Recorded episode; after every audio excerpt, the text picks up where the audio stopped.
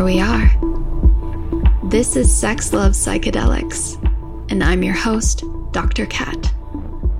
Bringing you psychosexual conversations that will leave you intellectually turned on and hungry for more. Hey, lovers! I have been on speaking panels about sex and psychedelics for a while now. And one of the things that I love most about these formats is that I get to sit next to individuals who are masters in their craft, whether that's in the clinical world, the spiritual world, or the medical. And because this is so important, to have the voices of diversity in thought and culture and craft because it fosters critical thinking and more whole thinking rather than just the narrow, one sided, quote unquote, knowing. There is wisdom to be heard, and we are going to miss it if we only remain in our echo chamber of all the people who are just like us. I believe that there is space for the sacred and the science, and learning to discern for our own selves what feels right for us. And I emphasize this last statement with a big giant yellow sign because we are also in a content saturated world, and it's important to contemplate the information that we are hearing before we accept it as truth with a capital T. My guest today, Flor Bollini, is a fucking rock star, sharing her experiences from the shamanic perspective and in the work of psychedelics and sexuality. But before we get to Flor, if you're needing support in vetting your practitioners for psychedelics, maybe you don't know what to ask or what to look for. Hopefully, this talk inspires you. And if you need more support, I've created a guide for you. The link is in the show notes so you don't have to guess in the dark. Take your time, be safe out there, and listen to your gut reactions. Does your facilitator make you feel on edge, even if they say all the right things? Then that's not going to be what's going to help you to have your deepest healing.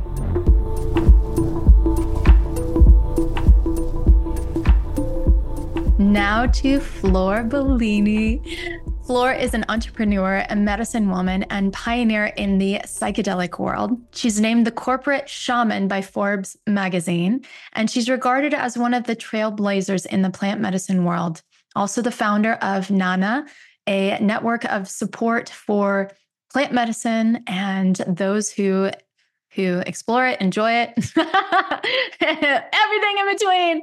And I have had the honor of speaking alongside of her in two panels one at the uh, Wonderland Conference on Sex and Psychedelics, and then again at the very dusty Burning Man, also on psychedel- Sex and Psychedelics, in much less clothing, nonetheless. Girl, I'm so excited to have you on. I'm excited to talk about this. Thank you for joining me. Thank you. My pleasure to be here. Yeah, and you are rocking it in the big cat energy fit right now. I'm like, she like, I, I might want change. And uh, no, no, no, never stay in that. it is for those of you who are listening to the audio, it's like bright orange and tiger striped. I, I fuck with this. This is great. As fiery as it gets. Yeah. Oh no, no, no. I think we can get fire more fiery. more fiery. Which is what we're about to get into. I think this is going to be pretty spicy. Um, because one thing that really drew me to you, I was like, oh, I need to get to know her more. Um, when we were on the panel at Burning Man and we were talking about sex and psychedelics, and um, you brought up uh, Brian Muraresku's work on uh, the immortality key and talking mm-hmm. about um, you know, uh, fertility cults and the Dionysies. And I was, and then I was like, oh yeah, and, and then brought in more. And I was like, I think we're going to be friends. Bringing in the conversation about the ancient cultures and sexual rituals and psychedelics. And that's where I want to start with. You know, uh, I'm most curious here about how you came across the intersection of ancient cultures and psychedelics and um, sex like how did you how did how did that land in your lap I would say it's all ayahuasca's fault. Yeah, me too. Blame her. bless her, bless her. Uh, but um, yeah, it's been all my my journeys with ayahuasca that um, that she started um, not only, you know, like showing me my my path, mm-hmm. but also in doing so, um, showing me how these has been things we, we we have been doing from the beginning of time. So I don't know if that had to do with my resistance to the path that she was showing me that was mine, and I was like, no, no, no, this cannot be my path. So over the course of maybe 20 ceremonies in the course of a couple of years that she was repeating the same message she found different ways of bringing this message to me as in why this was my path and over time uh, start increasing the you know um, the points that she was making mm-hmm. as why i had to step up when i was kind of you know dismissing the message in a way mm-hmm. for context 15 years ago is not what it is today and you know i i really it hasn't been an easy path to step up anyway but yeah. i kind of figure you don't escape your destiny so better you embrace it. it took me a while to get to that point but over over the years um yeah she was kind of showing me how this is um, the most natural thing that we women have been doing since the beginning of time how we used to heal with plants and with sexuality and actually how even um, polyamory as a structure, you know, that it used to also be back in the days, uh, you know, kind of even the, the celebratory aspect of how we used to gather in tribes and dance to the elements in nature and taking psychedelics. So there, there has been a lot of um, my ceremonies that had a lot of emphasis around um, what we have been doing since the beginning of time that correspond to our gender and how my incarnation at this time had to do with bringing to the forefront of humanity these these practices that we lost along the way mm-hmm. um, so i would say that has been the first uh, you know like kind of downloads mm-hmm. of all of these and then um, as I started deepening into life and my own explorations and moving to India and you know they say that India gives you what you need and and so for me in that case was you know a deep dive into tantra mm-hmm. and then eventually um, 5-MeO came um, to the table when I surrendered to her. I say, okay, let's say yeah. that I hear you, that this is my path. Then what's next. Mm-hmm. And so mm-hmm. she guided me into working with five. And then is when I started seeing these correlations, right, between tantra and sexuality. So yeah, I would I would say that um it's all thanks to the abuelita. Yeah, yeah. It and it's uh, I would say the same for me. It really opened up my eyes at that point. Um, I did a, another episode with Reverend Brianna Lynn where we talk about the eroticism of ayahuasca. And mm-hmm. she, it, it, was like, so I had already been studying Tantra for a few years at that point when I first sat in ceremony with ayahuasca. And, and it was the same space that I could enter into a tantric space of this like rolling energetic orgasm through my body using my own breath and my movement and and these interesting like textural sounds coming out of my mouth and it was the the highest state of ecstasy that I could could have like embodied and it was like can I hold all of this? And and you can you learn that you can when you use you know your own body as this container to to move and and um uh yeah to move that energy and harness that energy Right, and and actually how they are complementary, right? Because um, so, for instance, uh, I had my Kundalini activation after I started when when I'm already in India and I start practicing tantra for a couple of months, and suddenly I'm smoking chillum, right? Like that is kind of this pipe that contain charas, that is the hash that the Babas uh, smoke in the Himalayas, and mm-hmm. smoking chillum suddenly, like I started going into temporary state of enlightenment. My whole body started going into construction and it awakened this energy. It wasn't necessarily a pleasurable process. It was actually mm-hmm. quite painful for wow. how the energy started to move. Um, so much so that eventually it was so intense that I end up having surgery in India, you know? Wow. Uh, right. But so what I'm saying is like these are physiological, real stuff, but the role of how entheogens, because it was only smoking while smoking that that catalyst experience happened, right? Mm-hmm. So then it it it it it naturally um, in my own exploration showed me how they actually go together really well. Mm-hmm. And the fact that when we do ceremonies, they put women separate from men, I think that it has to do more with male that are holding the ceremonies, not knowing what to do with all that sexual energy that mm. start coming to surface, right? Rather that, and so that is like, let's just keep them separate.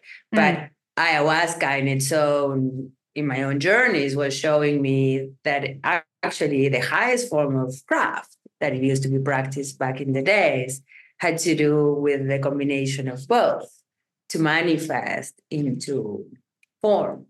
Uh, what do you say. mean by that? Do you mean like mixing the genders or or where Mi- mixing uh, uh, sexuality with psychedelics? So you know, like a lot of the current traditions is like let's separate mm, the yeah. genders men on one side women on the other side but that is i i for the insight that i got on my my intuition is is just because they don't know how to manage that otherwise so that's why they separate mm. rather than is actually uh, something that interwoven so great and that in a way kind of became a lot of my path.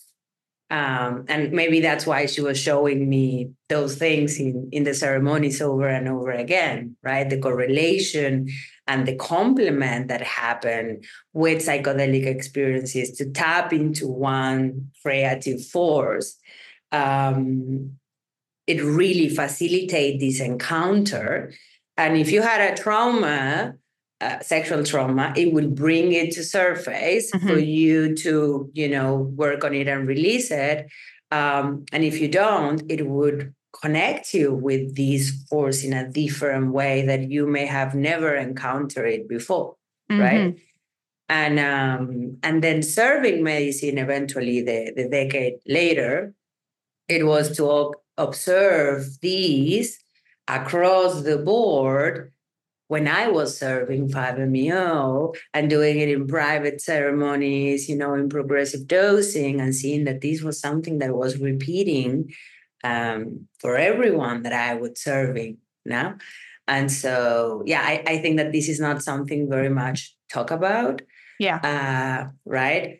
Um, but in my own personal exploration and in my own private practice is mm-hmm. a common denominator um, that I've seen over and over again. So yeah, that is kind of part of my passion and also what we are bringing to market yeah. with Mana is yeah. you know the the importance of understanding your sexual energy uh, as your life force and how to circulate it um, is essential for mental health and well-being and understanding that not knowing how to deal with that is at the root of most of the mental disorders we have today.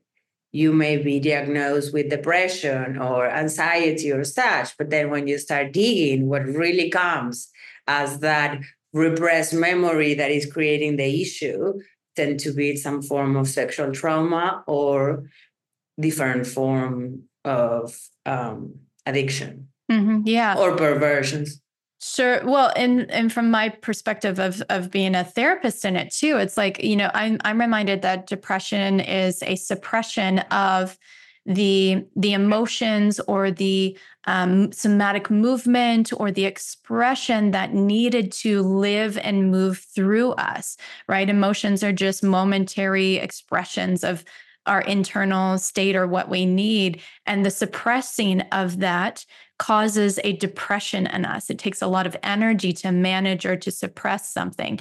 And so, if as we're talking about, um, as you mentioned, this life force energy life force energy is nervous system health it is it's vibrancy it's expression and if we are suppressing and we're going into depression then th- that impacts our vitality impacts our life force energy 100% and also too like the lack of meaning in life right like why am mm. i here what is this for right so i think that the psychedelic has this catalyst power on two ways, right? Like kind of the mystical experience and the psycho spiritual integration that, you know, in my case, I was agnostic. So it kind of, and, and kind of I understood faith with my head maybe before I did ayahuasca, but it still mm-hmm. was a concept in my sure. mind, right? And so suddenly tapping into these when you are one with everything, right? Address, I think, that underlying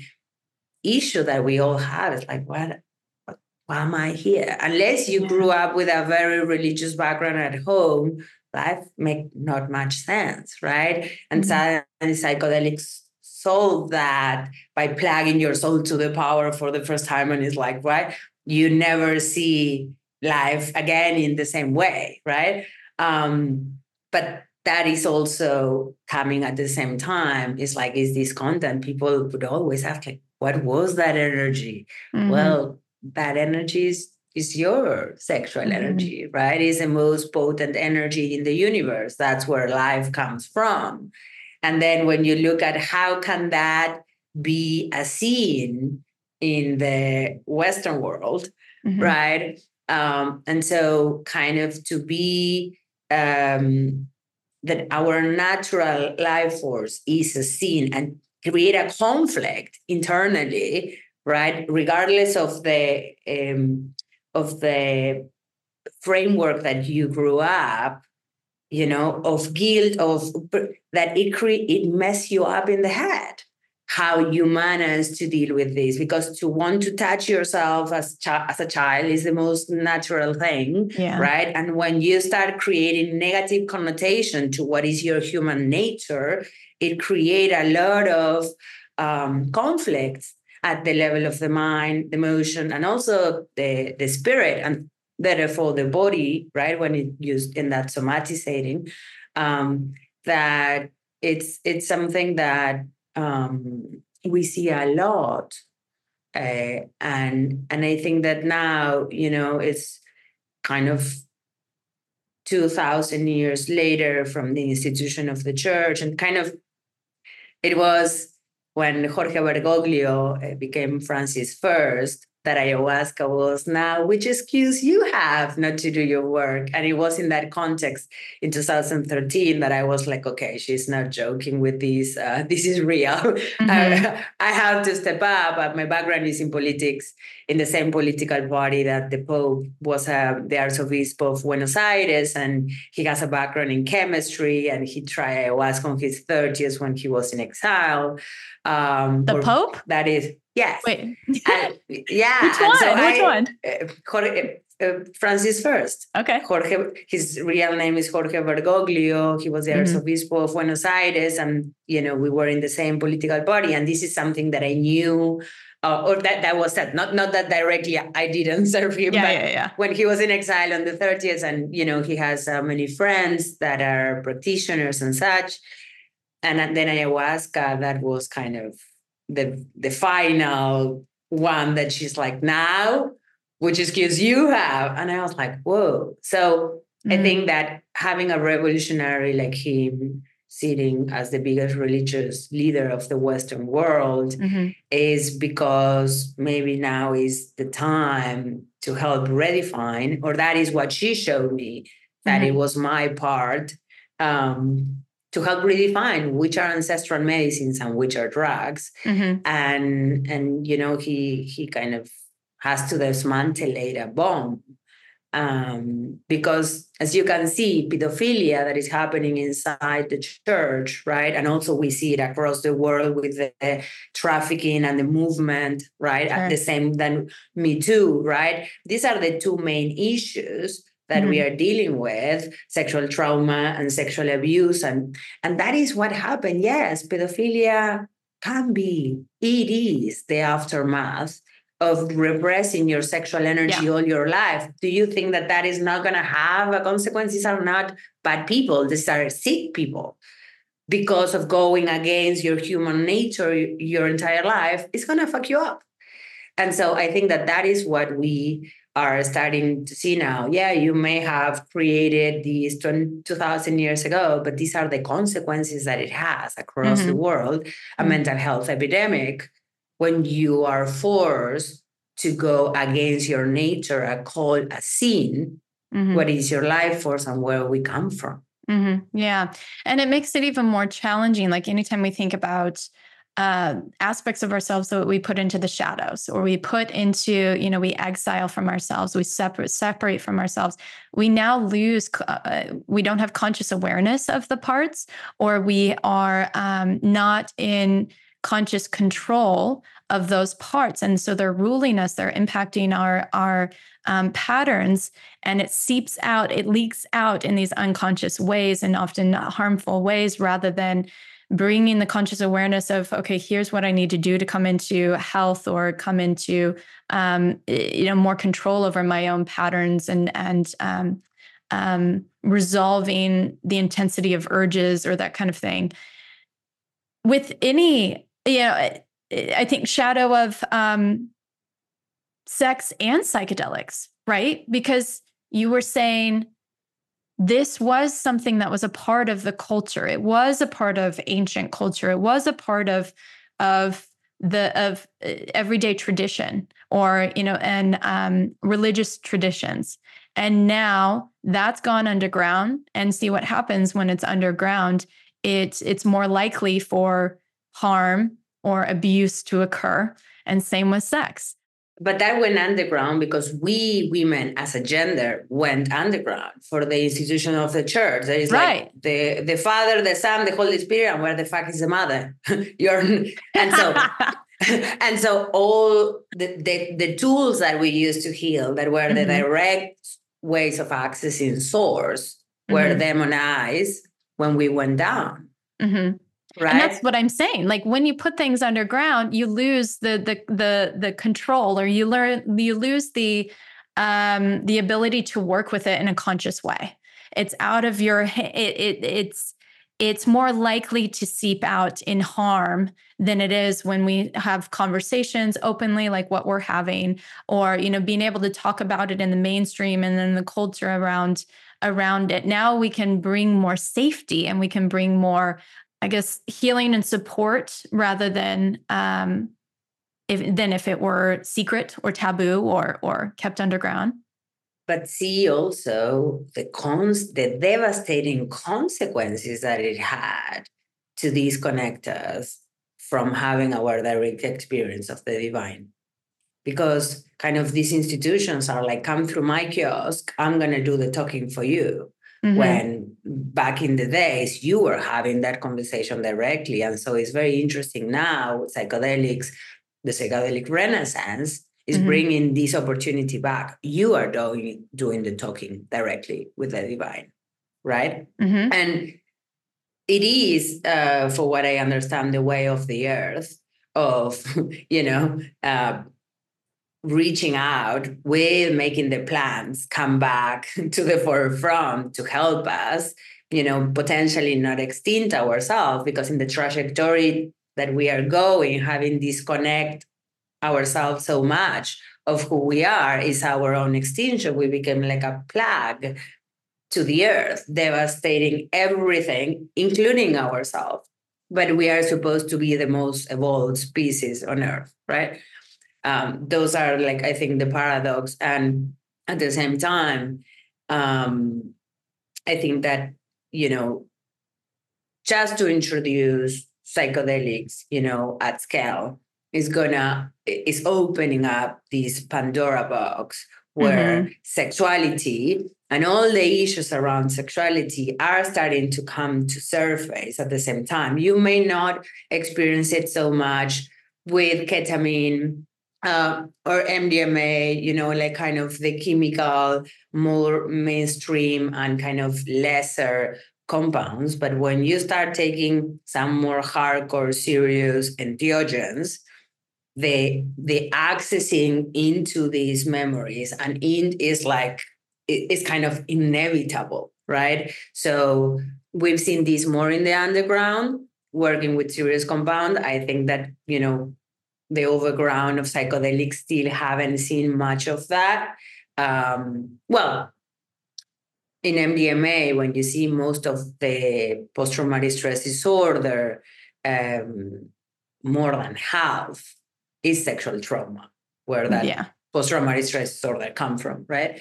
Um, but when you are working with entheogens, um, that is the beauty of the mechanism of action of the entheogen. They will dig and bring what is that original root that is creating all your disorders to the surface. And so, one, if you want to deliver thera- curative therapies, you cannot avoid the sexuality piece, you know, um, and how the sexuality piece affect the mental health or create comorbid or chronic disorders you know? yeah sure sure and and i also want to you know i don't want to segment these these um uh, the medicines as i think oftentimes I, I get into these conversations where there's a hierarchy of of medicines more natural versus the chemical and and in my uh, the work with the clients that i've done and the work that i've um,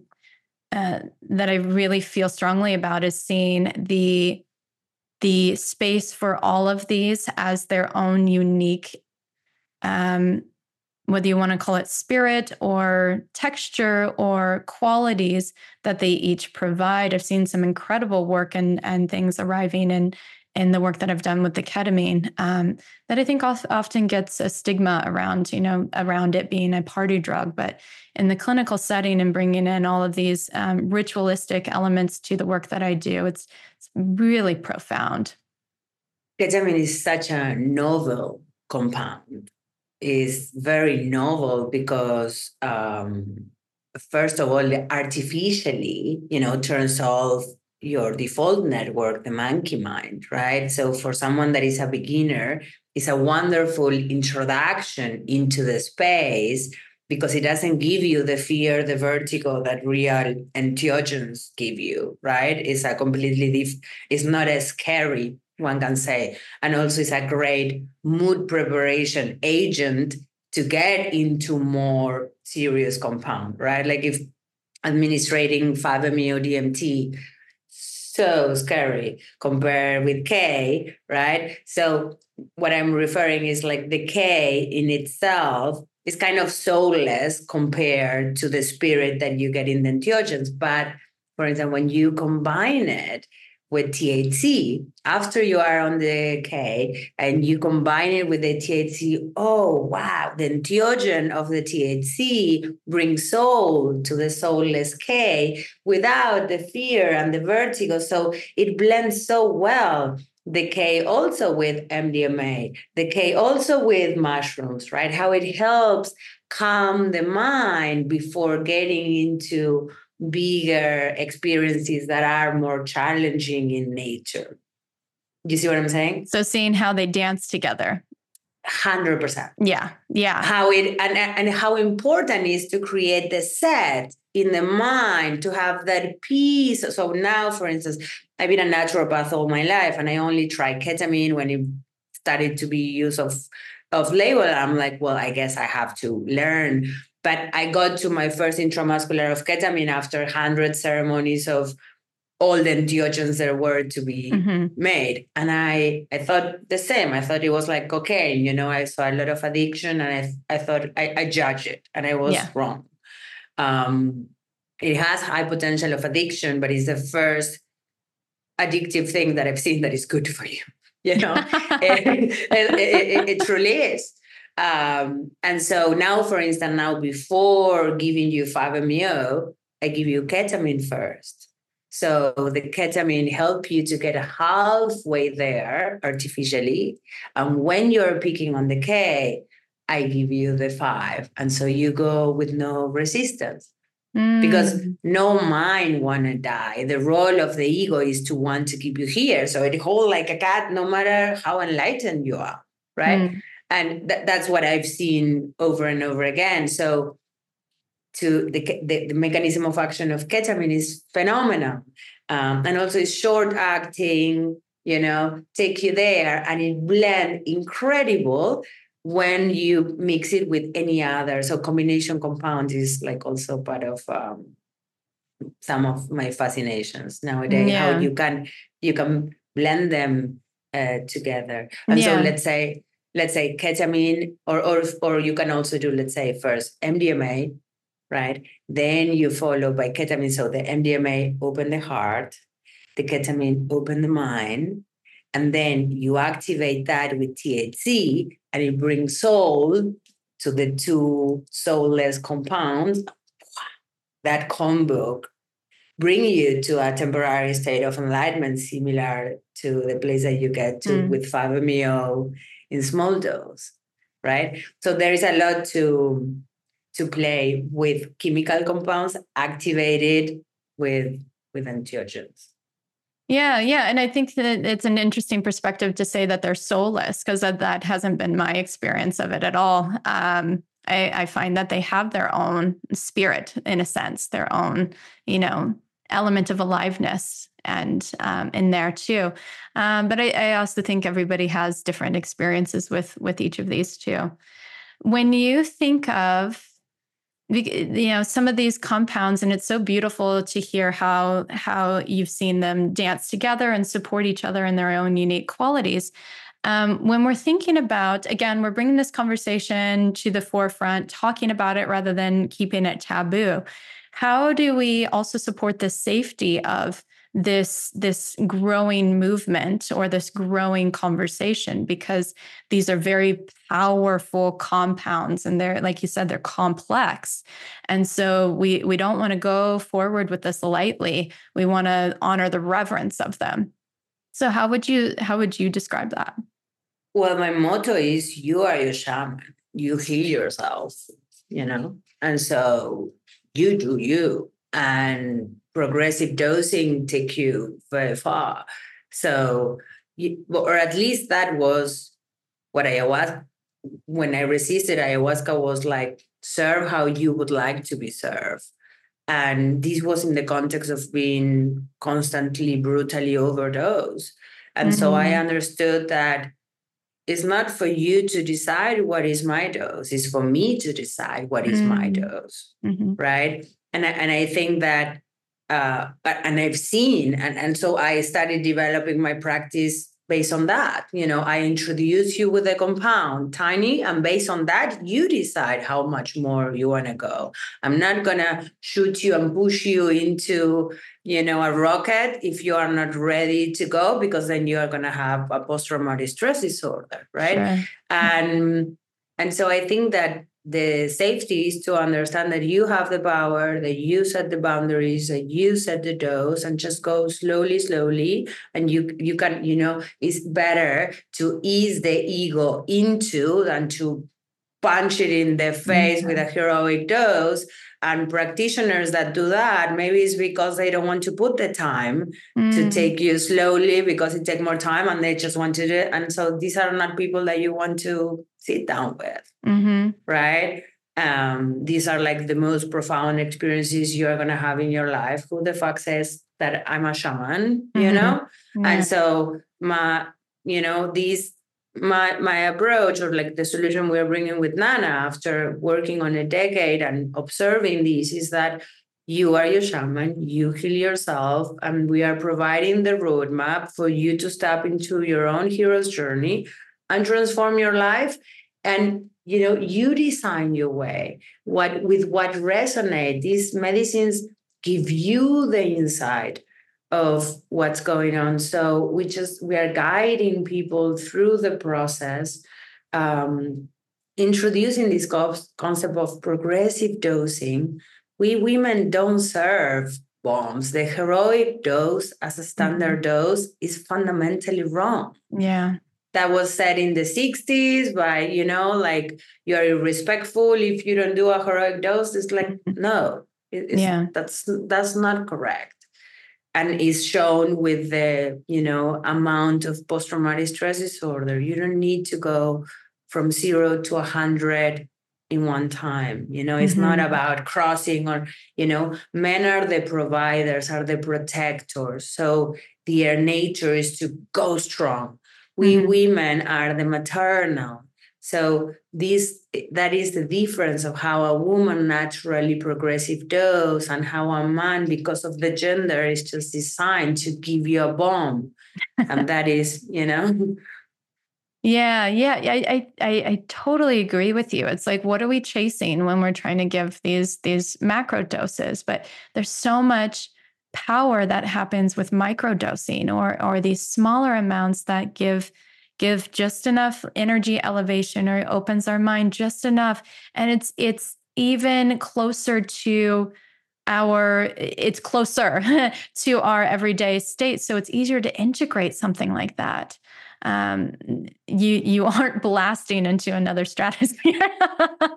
exactly, because mm-hmm. and and that is the part. Is like you know with with 5-MeO when I started serving, mm-hmm. I was the first woman to do so. And at that time, the standard dose was 100 milligrams, right? Mm-hmm. And I'm like, you are not assessing the person if mm-hmm. they believe in God, if they don't like you are shattering all of that how that person is gonna integrate for them the only objective of these mexican Germans was for them to cross and yeah. then they would never pick up the phone in whatever problem you had when just coming down of right and so it's mm-hmm. like whoa. It, it's important to understand that you can go slowly slowly up to where because it's too much. There is no mm-hmm. god. Then there is a god. You are god in five minutes and then good luck. Talk therapy with someone 300 bucks an hour. Yeah. know? yeah. How yeah. do you make sense of that? Yeah. And, and and and also it's like so that's why you don't and and in a way that at that time because i i would go myself to harvest medicine there was no commercialization of the substance and it was the whole thing was like how much are you? I'm serving you to see how much are you. That mm-hmm. is not how you go to god. Yeah. You know? And and i think that ayahuasca kicked my ass so strongly that i had to step up on particularly on that compound because it was kind of retarded that the most incredible compound was served in the most drastic way. It was a rape, really, mm-hmm. you know, rather than you smoking yourself into enlightenment. Mm-hmm. It was that contradictory, you know. Um, so I could see her point, you know. I'm like, okay, yeah, definitely, I can do mm-hmm. something better than that. And yeah and so you are your shaman, you mm-hmm. heal yourself, you decide mm-hmm. where you're at, where do you want to get, and you go. And that is the main thing we are empowering mm-hmm. people with at Nana. Yeah. You know, if it doesn't resonate, don't let someone determine it. You cannot generalize anything with psychedelic. Only personalized right. medicine works. Yeah, yeah, yeah, I agree and and it's to remember we might be di- we're divine but we're in a human body and the human body has limits and the human body and the mind you know so we just want to how important it is like you're saying this titration or this this coming on. It's like allowing yourself to um unfold like a flower versus like rip the flower petals off I don't know why that popped into my head, but there it is. But, be- but beautiful and beautiful analogy yes. Yeah yeah yeah. Um, tying this all back to because you've referred multiple times to women serving, you know, the feminine um, serving, and we had started the conversation with some of these ancient cultures and bringing and and the um, the use of psychedelics and sexuality. What were some of the cultures that inspired you, or that you've learned from your own research or from your own um, trainings? Well, actually, no. What what inspired me was um, on my in my ceremonies. Um, I started as I started on this process. I started calling my girlfriends that were like you know badasses doing professionally whatever actors lawyers this and that and i will ask them like would you hold space I normally do private, but some cases when I would do groups, and I would put each of my girlfriends to angel each person. And I observe that every woman would do exactly the same that I would have done. Mm. You know, I started in my own exploration, I started like noticing like we women would always do the same. Or even when we will take medicine together, our bodies would move in the same way. So it was mm-hmm. more more than like researching back, it was more start implementing that in doing the work on my everyday that I started to notice that we women get it right away, that the maternal instinct gives you these kind of companion technology that you know exactly what you do that you don't put sexuality out of place that you know what to do with fear that you know you naturally progressive dose that people feel more comfortable saying that they are nervous with a woman than with a man. And so uh, as i was starting to serve i started empowering my sisters and sharing like hey you know take take the baton keep on you know serve. And so uh, looking back now i think that there is more women serving five than men right mm-hmm. but mm-hmm. it was more uh, the observation uh, within my my my community rather than really going back on time um, to do that kind of research. Mm-hmm. Yeah, yeah, and so even to think about um, as as you're recognizing the innate wisdom that's come from your girlfriends, your colleagues in these spaces, how would you how would you translate some of those experiences that you saw to for um, women or individuals in modern day to be able to to carry that wisdom?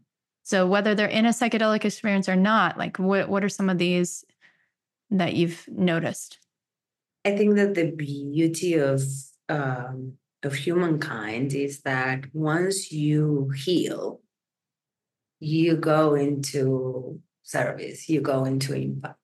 Mm. You know, like um, I haven't seen people that turn it around, you know, from minus 10, I cannot wake up from bed to zero, I don't qualify more for the condition, and mm-hmm. then just stay there.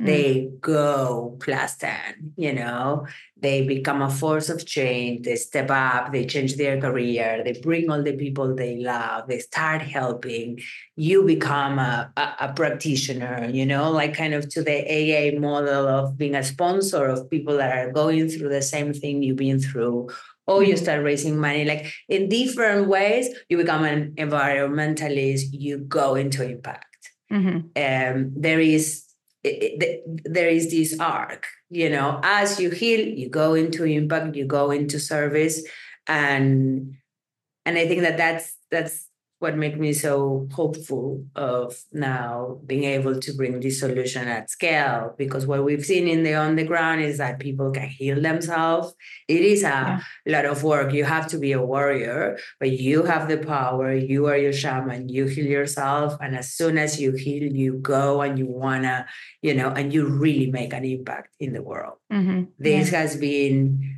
over and over again and is the best antidepressant as well mm. you know yeah you you go and you you give what help you you go and you bring it to the people you love. It's a it's a human thing. I haven't seen um someone that does not do that as they mm-hmm. heal yeah there's an innate part of us that both has its own inner wisdom towards and drive towards healing and once healing uh, continuing to heal surroundings our environment yeah. yeah, community and our and our own body has right. disability right yeah. of homeostasis and this and so when we create like and i think that psychedelic help us get the memo of oh okay mm-hmm. and just start you know going in that transformation mm-hmm. so yeah that's um in our um uh, somatic trauma therapy, we talk about how you know this innate wisdom model and it and it occurs when we're in an environment that is conducive for healing as in it's safe it's held it's it's you know you're not in the environment of the trauma or of the um, of the distressing experiences you are. And so i think this you know the model that you're describing is yeah a held space allows you to heal and do what you need to do to find that that healing space. And and that is um such a it's like we delegated our healing to doctors right? Like the mm. doctor come and tell you what is wrong with you and you just go home it's very paternalistic kind of thing. But the reality is that also just doesn't work. There you never cure right? You're just a consumer. So i think that the, the this is more like the maternal way you know of empowering your child to step up and you know to do the best he can. And so that is what i think psychedelics is it's kind of it, it require a different approach. Um, you have to stand up for yourself. You know, it does this mm-hmm. reconnection with oneself of waking you up, right? Of taking you out of your ego and realizing that there is so much more to life mm-hmm. than being in your head. And mm-hmm. and the sexuality piece come as the other big thing that as sexologists not necessarily really address, right? There is not the same hierarchy of the mind uh, with the heart. And a cardiologist is not really addre- addressing the function of the heart right? And also our cervix is not something you know like i think that the whole western system hasn't understand some basics of the human body. And so it's up to us to find our own resources to explore. Um, and I think that that's maybe where our passions lies. But it's mm-hmm. interesting to see that you know cervical cancer is one of the leading causes of cancer in developing countries for women, and it's a it's our highest form of orgasm. But until very recently, doctors would cut it because they thought that it had no function. Yeah. So that is how far we are, right? Especially for women of understanding what heals, what kills, you know, what our what are, are our power zones.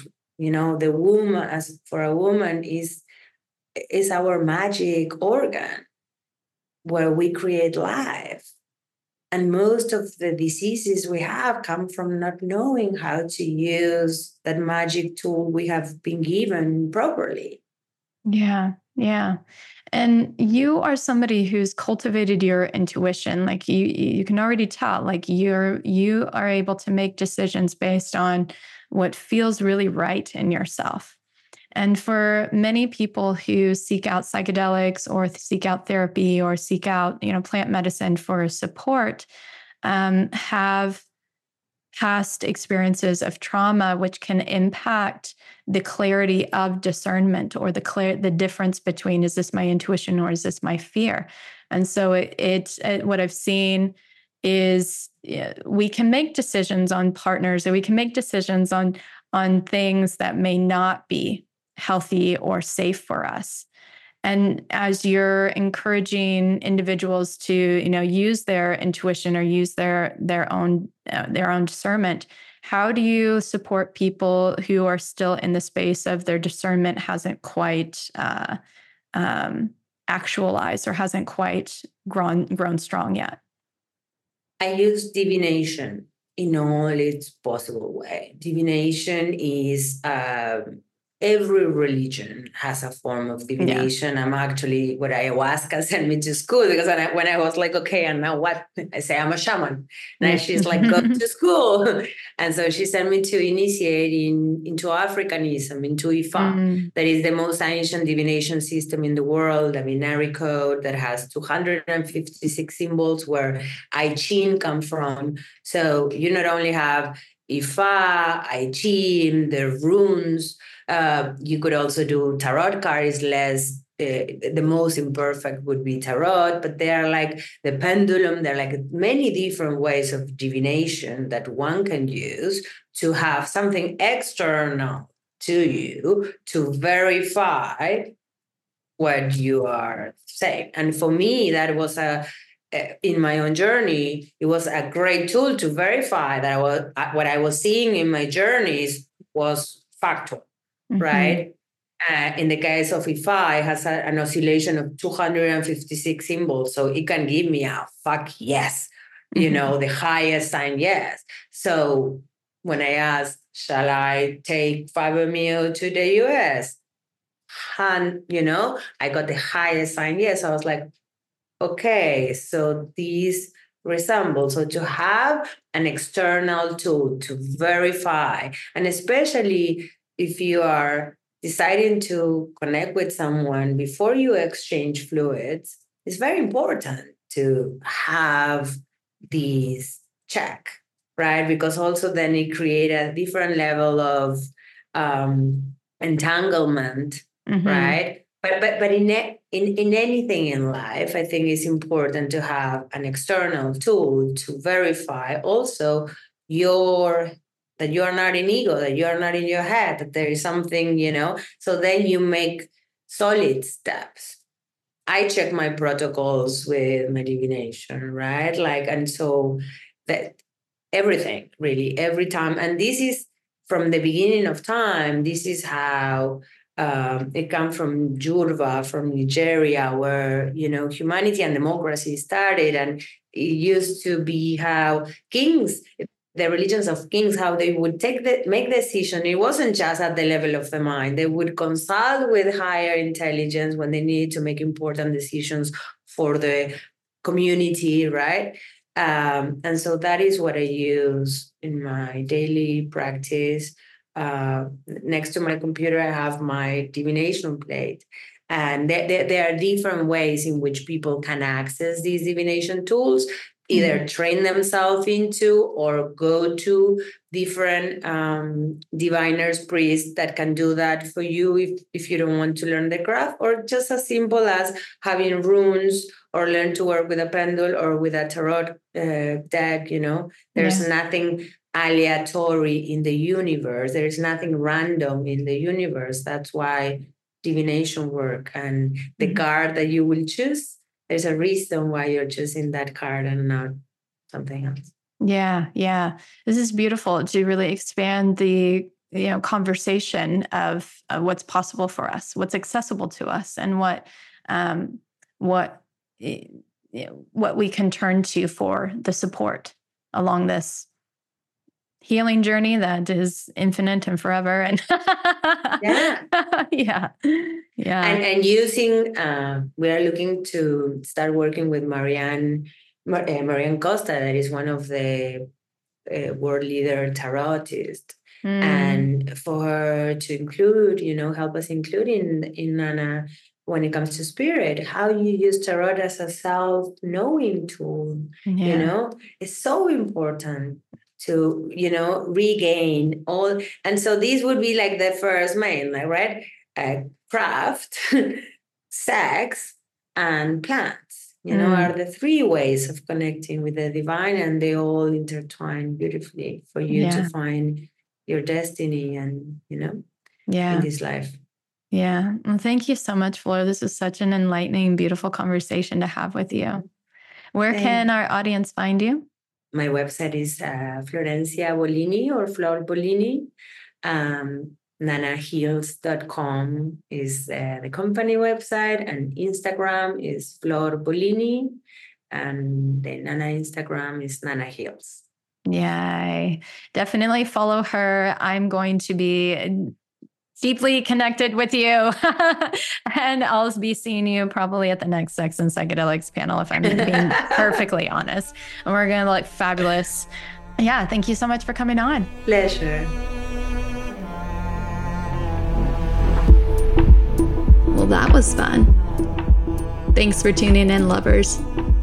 And if you want to experience more ecstasy and sexual liberation, head over to sexlovepsychedelics.com and learn about how you can join me for any one of my online or live events. And while you're there, grab my free guide on sex and psychedelics. Remember, this podcast is for entertainment and educational purposes only. Please contact your healthcare provider and local law before pursuing any of the products or psychedelics discussed. And one final note here I make this show specifically for you. If you're loving the show, then be sure to leave me a review in iTunes or Spotify to let me know. Happy to be here and happy to serve. I'll see you next time on Sex Love Psychedelics.